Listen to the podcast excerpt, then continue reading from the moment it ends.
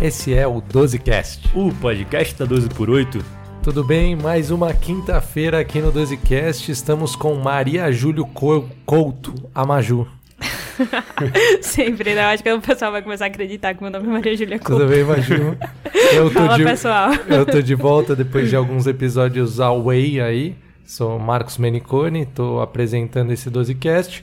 E Victor Benfica, nosso C E O da doze. Fala, galera, tamo junto. Hoje um assunto extremamente importante, apesar de muita gente que vai nos ouvir hoje falar assim, nossa, de novo falar disso, né, cara? Mas não.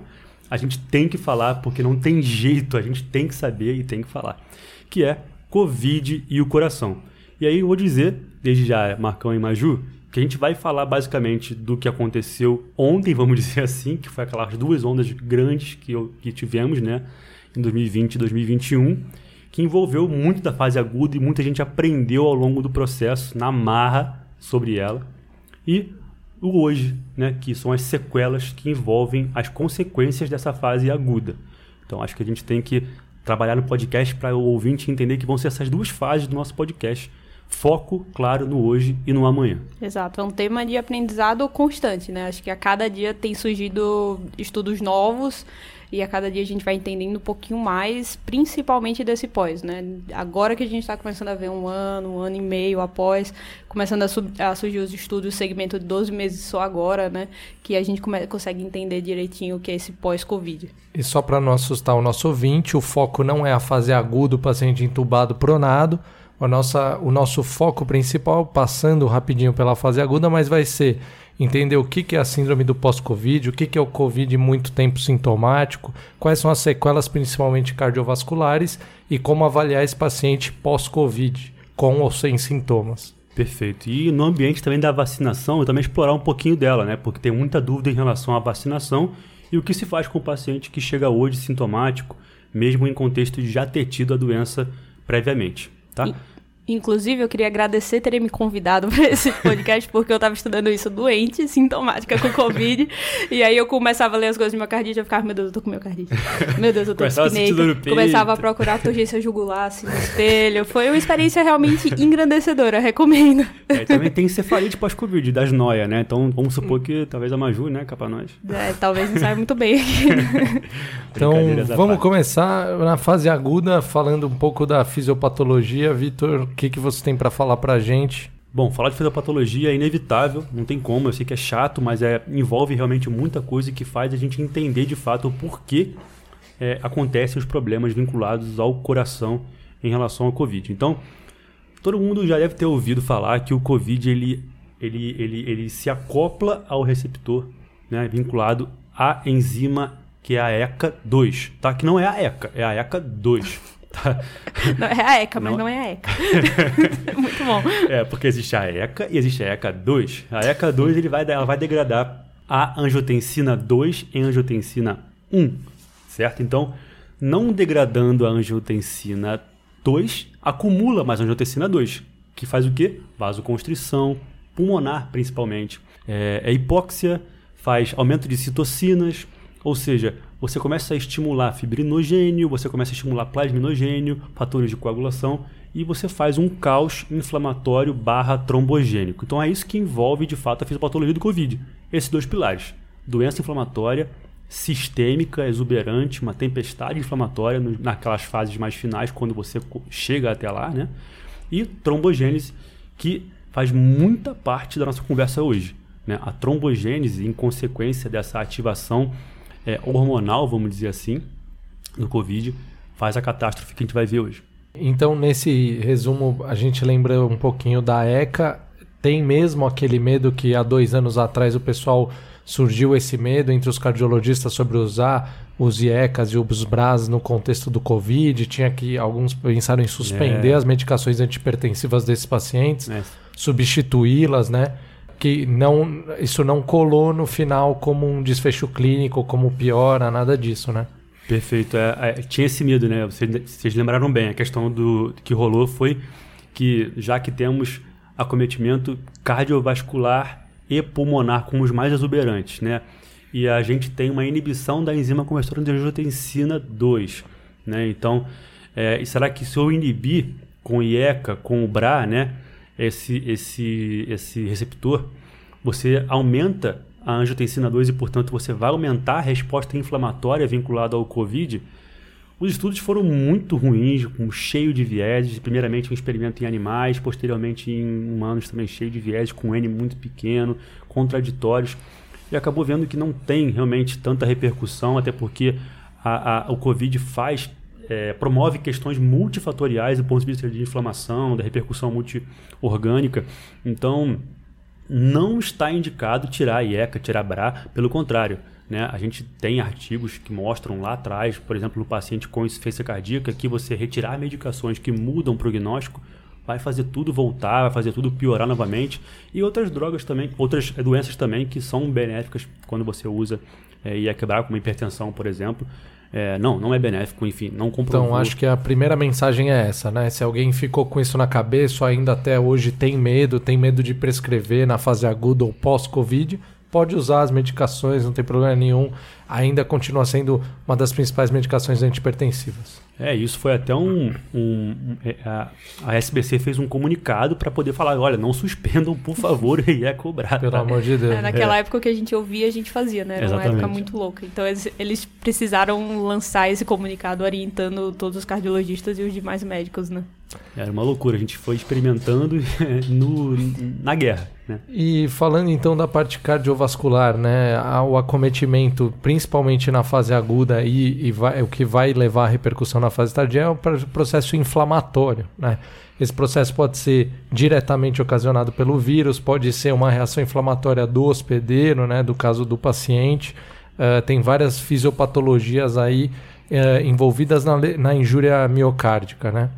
A gente sabe que alguns pacientes positivam troponina na fase aguda e esses a gente fica mais atento e fica mais preocupado. É, como que a gente deve ver esse paciente na U T I, na fase aguda, Vitão? Tem alguma relevância que a gente tem que ficar atento e se atentar ou pedir exame de imagem para todo mundo? Como que é essa, essa questão? É, aí a gente está falando doente da U T I, então a gente está falando de fase três principalmente, né? Porque nós temos três fases basicamente no Covid. A fase um, que é uma, aquela mais prodrômica, aquele começo dos sintomas mais bobos, né? Flu-like, né? Como... E aí a fase dois, que é a aquele fase... Covid que todo mundo quer ter, né? Gripinha, tal, e, volta em uma aí, semana, vida e, normal. E pode muito bem ficar só com isso aí mesmo. Uhum. E a gente, de fato, é, na fase dois, a gente acaba tendo a fase pulmonar, que já é em torno do décimo dia, e posteriormente a fase três, que também pode puramente cessar na pulmonar, né? Uhum. Mas se continuar, você pode evoluir para a fase três, que é a fase da tempestade inflamatória, que aí sim é sistêmica e, portanto, envolve principalmente os órgãos mais, os órgãos mais acometidos, que são coração e pulmão. Mas também pode envolver rim, cérebro, enfim, sistema nervoso central, entre outras, outros sistemas. Então, é, na fase é, aguda três, você tem um paciente que está muito mais grave, inflamado, né? Muitas vezes necessitando de intubação orotraqueal com drogas por conta da vasodilatação respond- em resposta à inflamação sistêmica. Enfim, é aquele paciente que está num quadro um mais cenário mais de U T I. Exato. E, portanto, você acaba tendo a injúria miocárdica barra lesões, é, consequências dessa inflamação e trombogênese que estão ali acontecendo a todo vapor. Então, você pode ter a injúria miocárdica por é, consequência do sistema que está ali trabalhando em um ambiente caótico inflamatório, né? Um pulmão que está vasoconstricto, que você aumenta as pressões das cavidades direitas, com aumento da, da pressão arterial sistólica pulmonar, é, da, do rim que está trabalhando muito forçado, da hipervolemia causada pelo A D H, que você libera mais do ponto de vista da, da hipofisário para você trabalhar um contexto mais hipervolêmico. Enfim, é um ambiente que se torna catastrófico para o coração trabalhar e, portanto, ele sofre injúria, sofre lesões. Ou você pode ter lesões diretas do coração, que você pode ter um infarto, você pode ter isquemia por lesão epicárdica que instabilizou, você pode ter miocardite, você pode ter arritmias, tudo isso por lesão direta. Opa, peraí, um parêntese que eu acho que teve um conceito aqui que muita gente vai ficar confuso agora. A diferença de injúria miocárdica e infarto, né? Por exemplo, é, a, como é que a gente vê que tem injúria miocárdica, né, do ponto de vista do, do paciente que está na U T I? Como é que a gente identifica sem o exame de imagem? A troponina subiu, ponto. Você vai ter ali a presença da troponina alta. Tá, mas isso não é infarto? É o que muita gente raciocina, né? Não emplatou, né? né? Isso é importante falar. Não, normalmente não emplatou, que poderia ser um... aquelas troponinas mais elevadas, em Platon, D R C, alguma coisa assim. Exato. Normalmente ele faz curva, então dá mais confusão ainda, né? Exatamente. Faz a curva, quer dizer, teve uma injúria aguda. Né? É nesse Acho momento que, um con... que o intensivista pede a interconsulta do cardio, né? Dizendo, Exatamente. Hum, infartou. E quer C A T. E quer C A T, ó, ó Marcão, aí ficou bom, hein?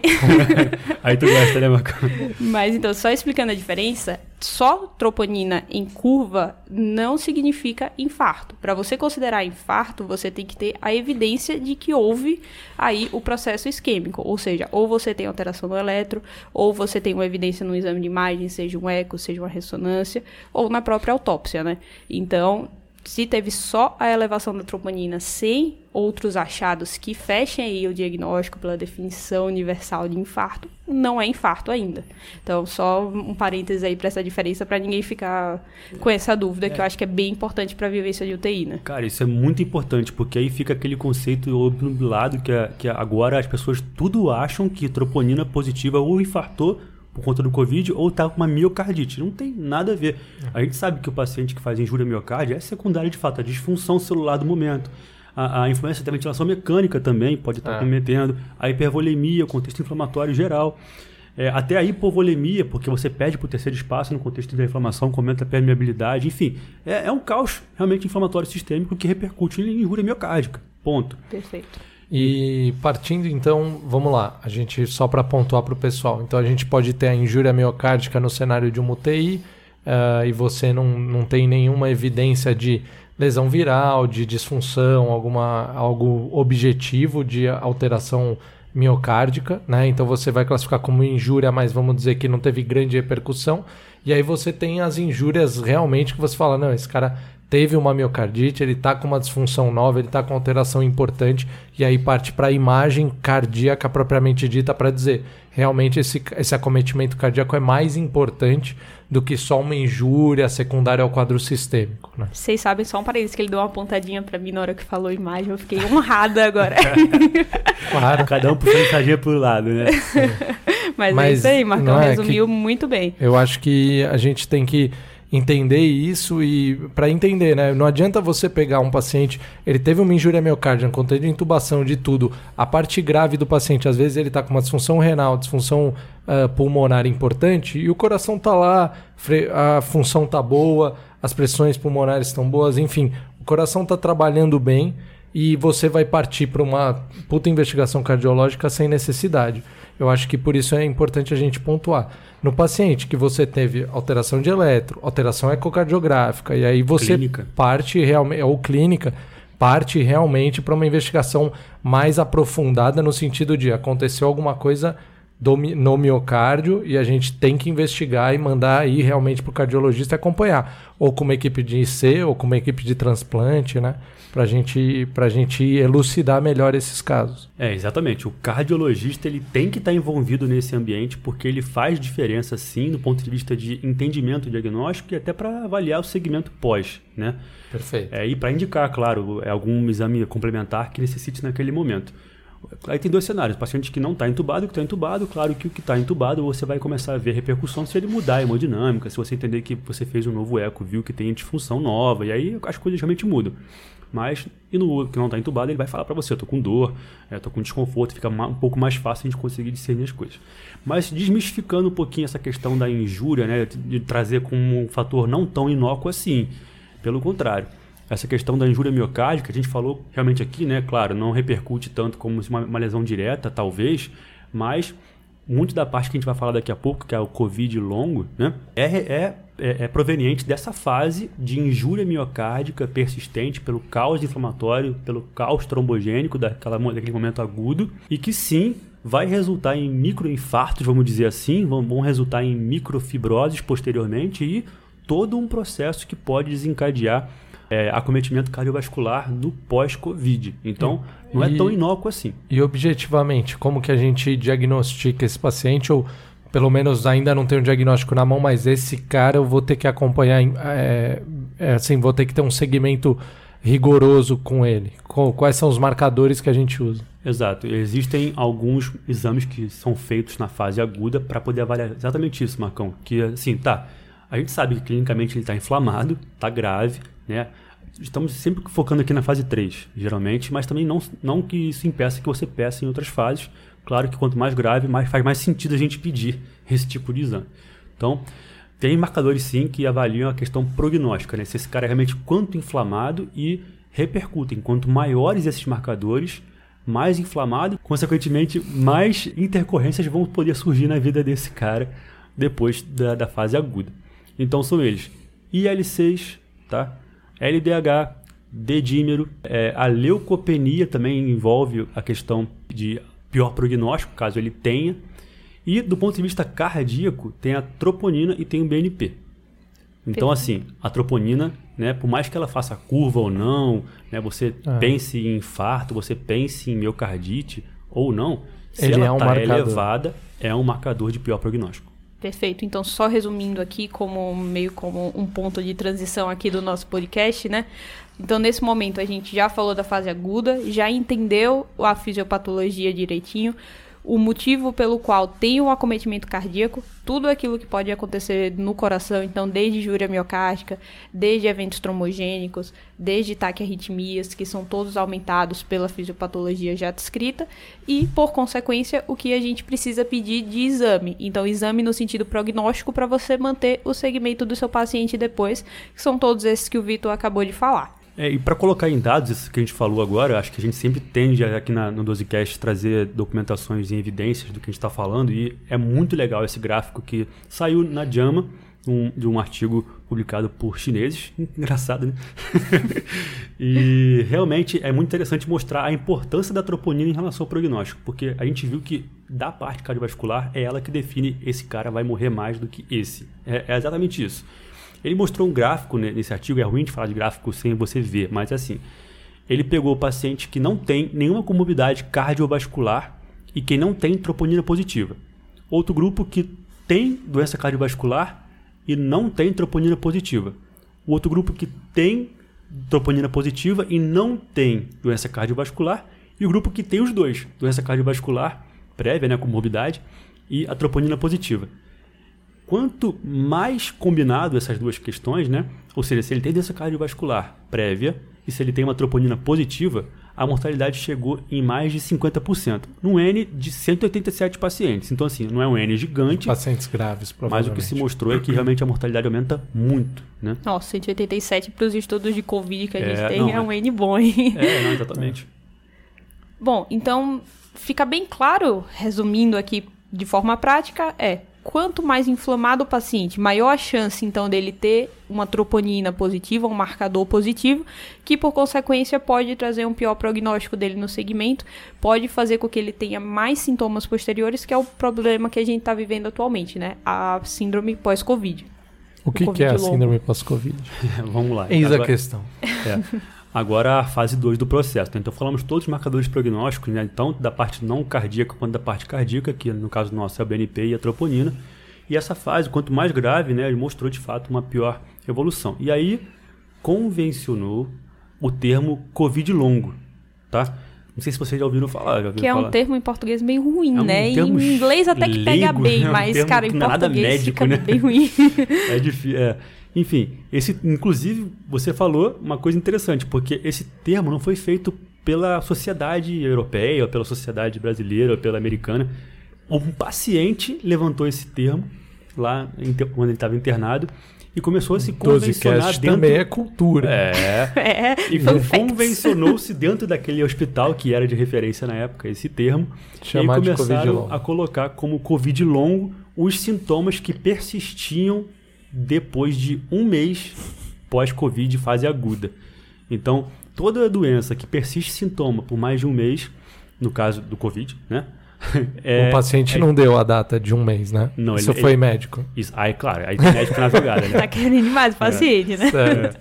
E aí ele denominou como Covid longo. Aí tem certo. várias terminologias, aí a Sociedade Europeia fez um, uma publicação é, esse ano, em fevereiro, de um estado da arte, de uma compilado de vários estudos sobre Covid e as repercussões pós-fase aguda, é, que é muito interessante, tem muitas páginas e a gente está tá aqui para você resumindo o que a gente encontrou de melhor delas. Tá? E começou esse termo, então, Covid longo envolve todos os sintomas que persistem por mais de um mês. E tem duas fases. Exatamente, duas fases então. A primeira que vai de um a três meses, que é uma fase sintomática contínua, ou seja, aquela pessoa que mantém alguns sintomas respiratórios, mantém até alguns sintomas cardiovasculares em até três meses, e acima de três meses, ou doze semanas, para quem não quer fazer conta, seria a síndrome pós-Covid, que é aquilo que a gente tem mais discutido e que tem acometimento múltiplo de sistemas, né? Exatamente, a, a, a, tem vários termos, tá? Vocês vão pegar artigos que vão ficar lendo, vão falar assim, ah, não é aquele termo que a doze falou, não, é, tem vários. A própria O M S falou que é condição pós-Covid acima de três meses, tem a síndrome pós-aguda de Covid, sequela pós-aguda, enfim. A nossa hoje vai falar de síndrome pós-Covid, acho que é mais fácil pra gente é, trabalhar. Deixa bem claro o que a gente tá querendo dizer, né? E é melhor é. do que Covid longo, convenhamos. E como a gente tá falando de sintomas pós-Covid, né? Síndrome pós-Covid, sinais e sintomas, envolvem vários sintomas que não só, claro, cardiovascular, mas principalmente a gente vai destacar hoje os cardiovasculares e até alguns pulmonares, porque tem muito a ver de fato com a gente. Então, fadiga, falta de ar, mal-estar após o esforço. E aí vem também a questão da confusão mental, dores de cabeça, náusea, vômito, a própria ansiedade. Isso, muito sintoma psiquiátrico também envolvido, né? Sim, não só sim. a questão orgânica propriamente dita, mas a parte também de transtorno de ansiedade, depressão, que muitas vezes também está associado, né? Exato, e vou dizer até por experiência nossa, eu tenho certeza que vocês passaram a ouvir mais pessoas pós-Covid falando sobre palpitações. Né? Com certeza. É. Dá um streamlink aqui no peito, é, doutor. É, é. Então, assim, é uma queixa que está sendo muito frequente. Eu reparei um aumento dessa queixa pós-paciente que tem, de fato, um Covid, uma fase mais, é, uma fase aguda mais exuberante.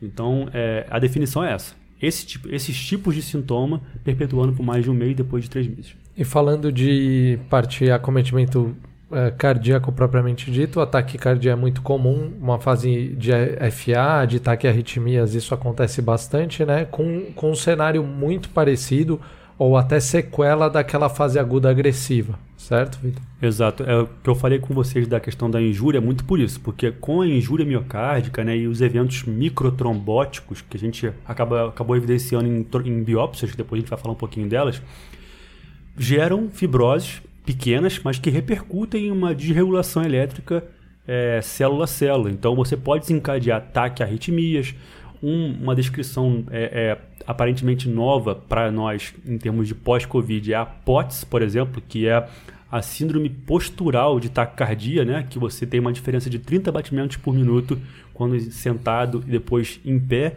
Então, é uma delas.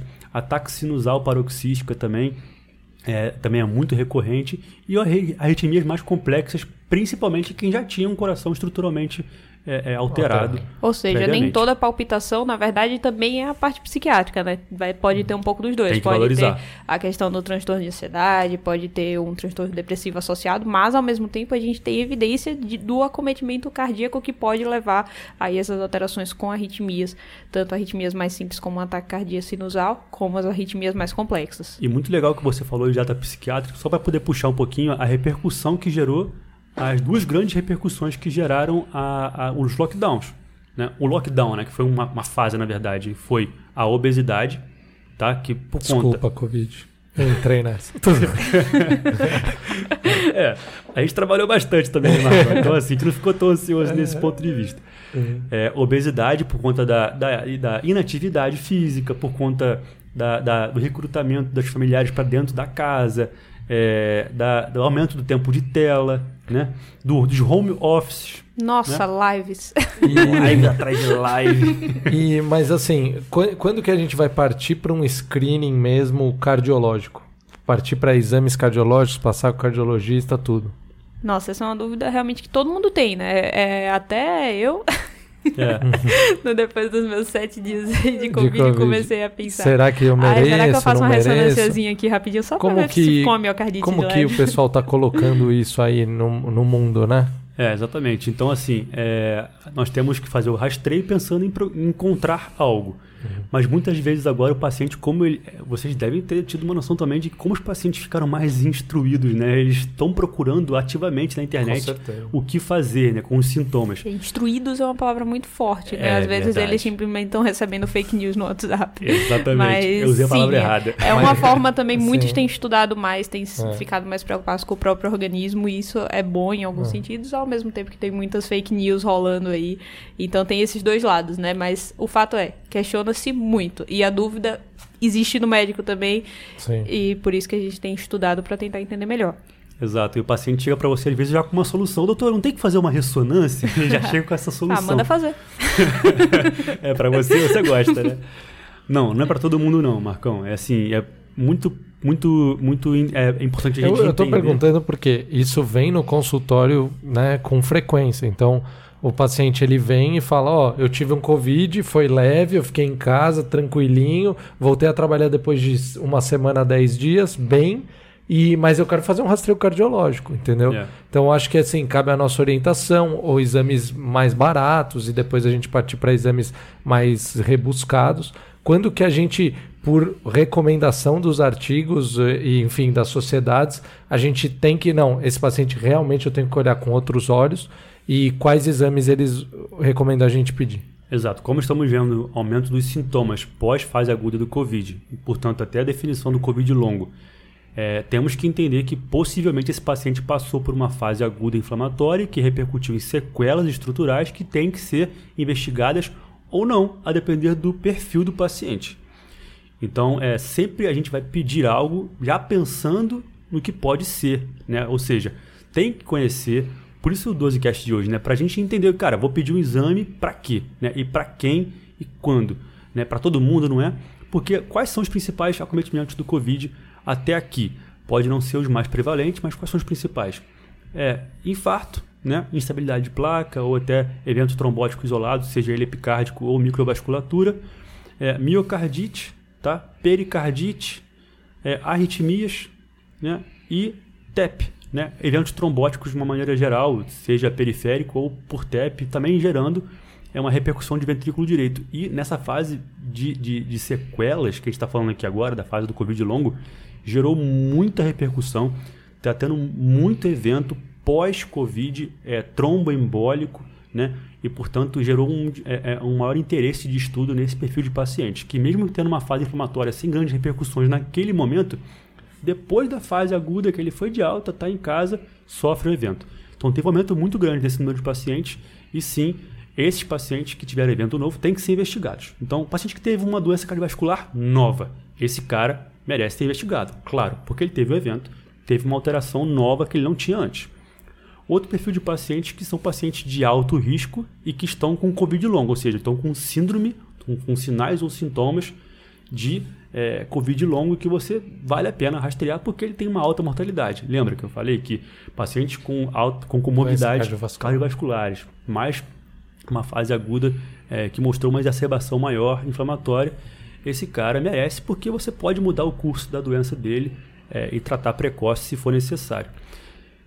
E algum perfil de paciente que mesmo com Covid leve a gente precisa investigar? Sim. Sem ser o, o com doença cardiovascular? Sim. Quem é esse cara? É o cara que é atleta, né? Porque atividade... Estamos falando do Rossi aqui. Em homenagem a ele que não está aqui hoje, porque só tem sedentário aqui. É, vamos lá. Tanto então, tem, os a... tem duas cervejas aqui na mesa, né, Marcão? Então, assim... então, os atletas, a gente precisa investigar mesmo sendo um Covid mais leve. Isso também é uma recomendação, dado o nível de exercício, o nível de treinamento. Exato. Quem teve Covid leve, você está liberado. Pode, pode tocar o barco, né? Certo. Porque você entende que, como teve Covid leve, não tem inflamação tão importante naquela fase e, portanto, tem poucas chances de ter sequela vinculada à alteração pelo Covid da fase aguda. Retorno gradual às atividades, né? Vai voltando aos pouquinhos e vai sentindo para ver se vai ter algum sintoma e Sim. tudo mais. E não precisa rastrear. Não precisa. Exato. Tá? Só se começar a ter sintomas, né? Exato. Quando estiver voltando às atividades. Perfeito. E aí, o atleta não. O atleta, ele vai, teoricamente, participar de atividades que exijam mais dele, exigem mais dele, né? Então, é, isso pode ser danoso caso ele, de fato, tenha tido uma fase aguda exuberante, né? é, e repercutiu com sintomas pós e você quer pensar em retornar com atividades físicas dele. Não, esse cara, se ele tiver uma miocardite, por exemplo, você pode piorar muito o desfecho se você liberar ele para exercício. Além do risco de morte súbita. Perfeito, e com o aumento do risco de morte súbita também.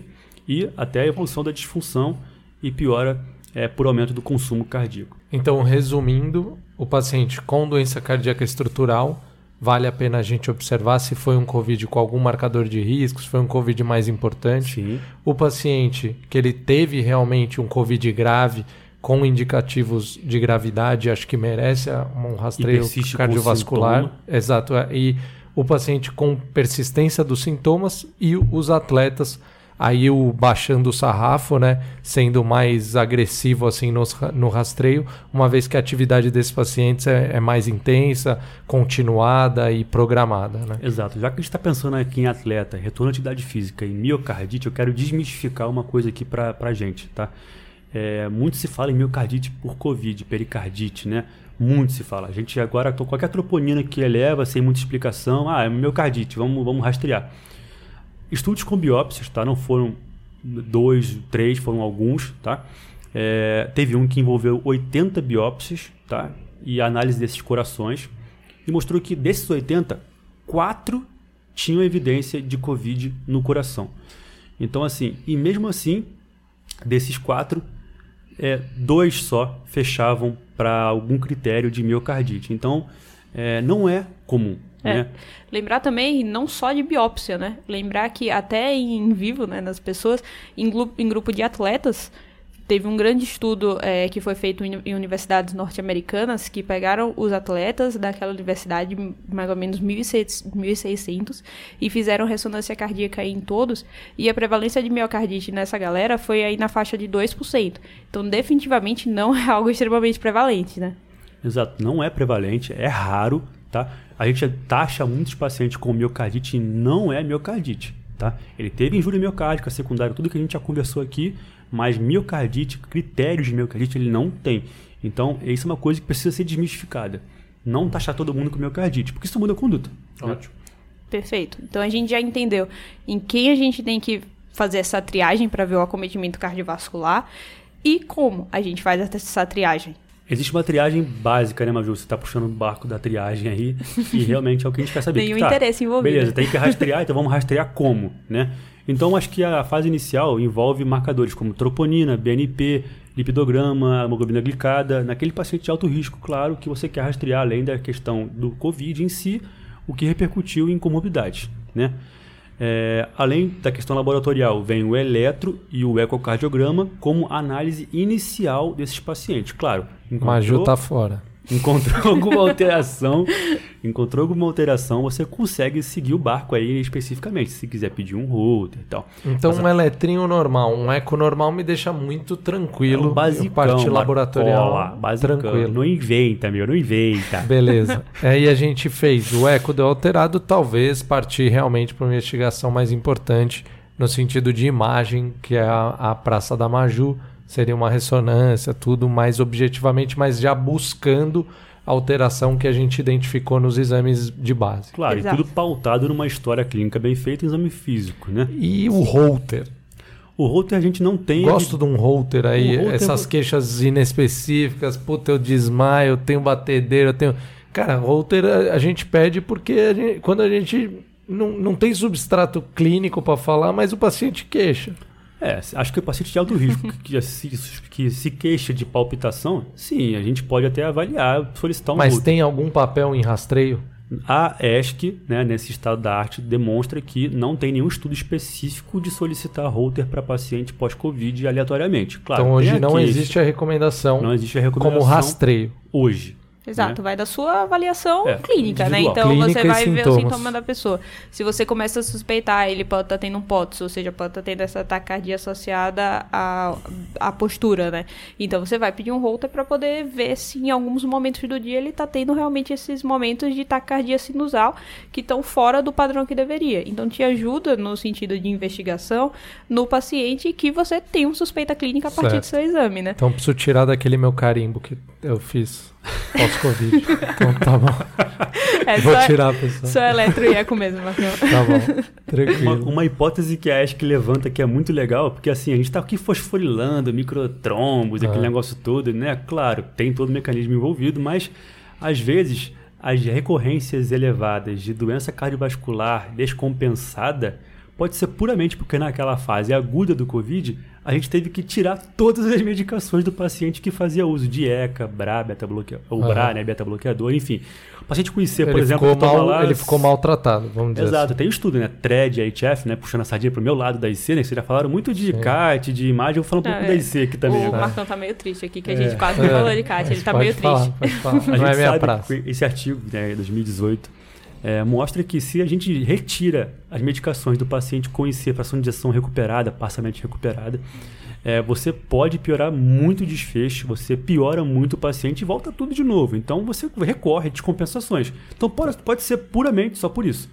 Você teve uma recorrência muito alta de retirada de medicamentos naquela fase aguda pela descompensação, que não tem muito jeito mesmo, né?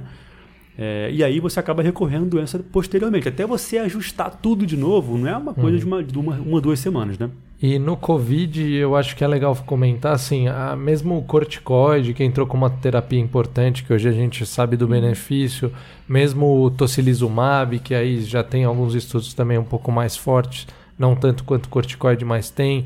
Toda a terapia que a gente está agindo é anti-inflamatória, né? É uma, age na, na parte imunológica mais da doença, na parte mais do hospedeiro até do que do vírus. É, e acho que é interessante a gente falar isso porque tá, é, sugere-se, né? Existe um racional que você melhorando essa fase inflamatória, por isso teria um benefício aí de desfechos desse paciente, talvez a gente esteja prevenindo a síndrome pós-Covid COVID mais, in, mais importantemente. Ou uh, a gente está evitando mais sintomas e, e recorrência do Covid ou persistência desses sintomas, mas não temos nenhuma evidência nesse sentido, né? A gente ainda está muito conhecendo aí a evolução, a doença desses pacientes. Isso é um racional que a gente tem, é. a gente tem que tratar agressivamente, tratar adequadamente o paciente na fase aguda para prevenir, mas isso não, não existe essa correlação bem feita na literatura ainda. Exato, mas é meio óbvio realmente, né, Marcão? É a questão da plausibilidade. Melhorou a fase aguda, né, porque ela é a culpada para tudo isso, você tem uma repercussão melhor posterior, ponto. Exatamente, né? Porque é. se você faz o diagnóstico, se passou essa fase aguda, você chegou na fase da síndrome pós-Covid, você faz o diagnóstico aí do acometimento cardíaco, de uma miocardite, ou alguma sequela aí de um possível evento trombogênico, você vai tratar como I C daqui pra frente, né, Vitor? Sim, I C, você infartou, você trata como síndrome coronariana aguda, e assim vai, você vai tratar a parte específica Exatamente. que está envolvendo a situação do paciente agora. Né? Trata bem o paciente na fase aguda, de forma a prevenir Isso. chegar com maior risco, né, para uma síndrome pós-Covid. E vamos torcer que com o passar aí dos meses é, a gente consiga identificar novas terapias para o tratamento da fase aguda para reduzir ainda mais essas sequelas, né? É, o que a gente tem hoje é basicamente o, o tocilizumab, o corticoide e até o remdesivir, remdesivir também estava né, nesse arsenal aí usado, proposto pela, pela, pela E S C, por exemplo. E claro, o suporte bem feito. E o último tópico do nosso doze cast dessa semana a, é... A, a, como, o pessoal grita aleluia! Como prevenir, na verdade, a síndrome pós-Covid. A melhor maneira de preveni-la. Qual que é melhor, Marcão? Qual que é melhor, Maju? Eu, eu não sou anti-vax, eu acho que é a vacina. É claro que é a vacina. Então, assim, a gente falou tudo isso para dizer que estamos salvos. E uma pena que algumas pessoas ainda não têm essa noção. E realmente, assim... Médicos, né? É, médicos e muito... Assustador. Exatamente. Mas, sim, é a vacina. A gente já tinha aprendido isso com outras é, é, pandemias, outras epidemias virais. E a gente está agora confirmando isso com vários estudos. Já existem oito vacinas, pelo menos, aí documentadas com grande eficácia contra o Covid. E, sim, são importantíssimas para poder... É, é, manejar a, a prevenção dessa doença. Mas peraí, deixa eu fazer meu discurso anti-vax aqui, zoeira pessoal, mas vacinando da miocardite, e aí? É, exatamente. hum, hum, que eu quero saber. Mensagem do WhatsApp, miocardite é. pela vacina. A vizinha falou, né? E aí? É, assim... Tem tiveram alguns... relatos, isso tirando a brincadeira de é, lá, tiveram relatos. Exatamente, mas... tiveram relatos e eu vou perguntar pra vocês, eu quero ver provar a relação, né? A gente Nossa, pode é. ter a miocardite... pelo próprio Covid. Eu quero ver provar a relação com a vacina. Né? Já é difícil provar com o Covid, né? Uhum. Quero ver provar com a vacina. Não tem como confirmar. São relatos de casos isolados. E vou dizer mais. É, essa questão do Covid longo, por persistirem sintomas, tem até relatos, né? Um estudo que está em, em, em andamento ainda, com novecentas pessoas que fizeram a vacinação, estão relatando melhora pós-vacinação. Ah, é? Tá? É. Melhora do acometimento cardíaco? Dois sintomas. Ah, dois sintomas. A tia do WhatsApp surta. Um pouco mais de cinquenta por cento dessas pessoas estão relatando melhora dos sintomas. Uma pequena porcentagem inaltera, hum. né? Não tem nenhuma alteração em relação a isso. E outras até disseram que pioraram, mas uma pequena porcentagem também. A grande maioria relatou melhora. Não tem grande relação, não tem como falar que isso de fato é, é verdadeiro do ponto de vista patofisiológico, mas tem esse dado também para a gente poder explorar. O fato é, a gente sabe que vacinas têm seus efeitos adversos, têm seus riscos de complicações, como qualquer uma que a gente sempre tomou desde que a gente tomava a vacina e nem sabia que estava tomando vacina. Mas é, o fato também é que é difícil criar essa correlação, são eventos extremamente raros, então a vacina previne muito mais o efeito da síndrome pós-Covid do que trazer algum efeito deletério para o coração imediato na hora que você toma. Esse é o ponto, né? Perfeito. Nós estamos falando que não tem, né? Existem relatos, sim, né? A gente tem que valorizar, claro, né? Mas o benefício é extremamente maior do que o risco. Bom, acho que vocês finalizaram, resumiram perfeitamente essa, essa síndrome pós-Covid, principalmente, a fase aguda também, acho que a gente falou muito. E queria agradecer o Victor, queria agradecer a Maju pela presença mais uma vez no doze cast e convidar o pessoal para mandar dúvidas, perguntas, às vezes alguma coisa não ficou claro aqui, a gente conversando, né? Uh, tanto no Instagram... É, avaliar a gente no Spotify e ficar atento ao próximo doze cast, na próxima quinta-feira. Exato, liga o sininho do Spotify, mais uma vez eu sempre falo isso, liga o sininho do Spotify que você vai receber as notificações de sempre que tiver novos, novos episódios. E não esquece de avaliar a gente, galera, por favor, ajuda muita gente. E segue nossa newsletter, tá lá no doze nosso... News. Isso que eu ia falar, se você gosta de receber informações da doze no podcast, um, um novo meio é o, a nossa doze News, que é um newsletter, você recebe por e-mails aí semanalmente, toda segunda-feira, com resumos dos principais artigos e imagem da semana. Nossa, tem que pagar isso aí, Marcão? Não, isso aqui de é grátis. Tudo na faixa. doze paga pra você. Toda segunda-feira, meio-dia e oito, doze e oito, né? Engraçado, né? Para você, de graça, atualizado. Valeu, pessoal. Valeu, pessoal.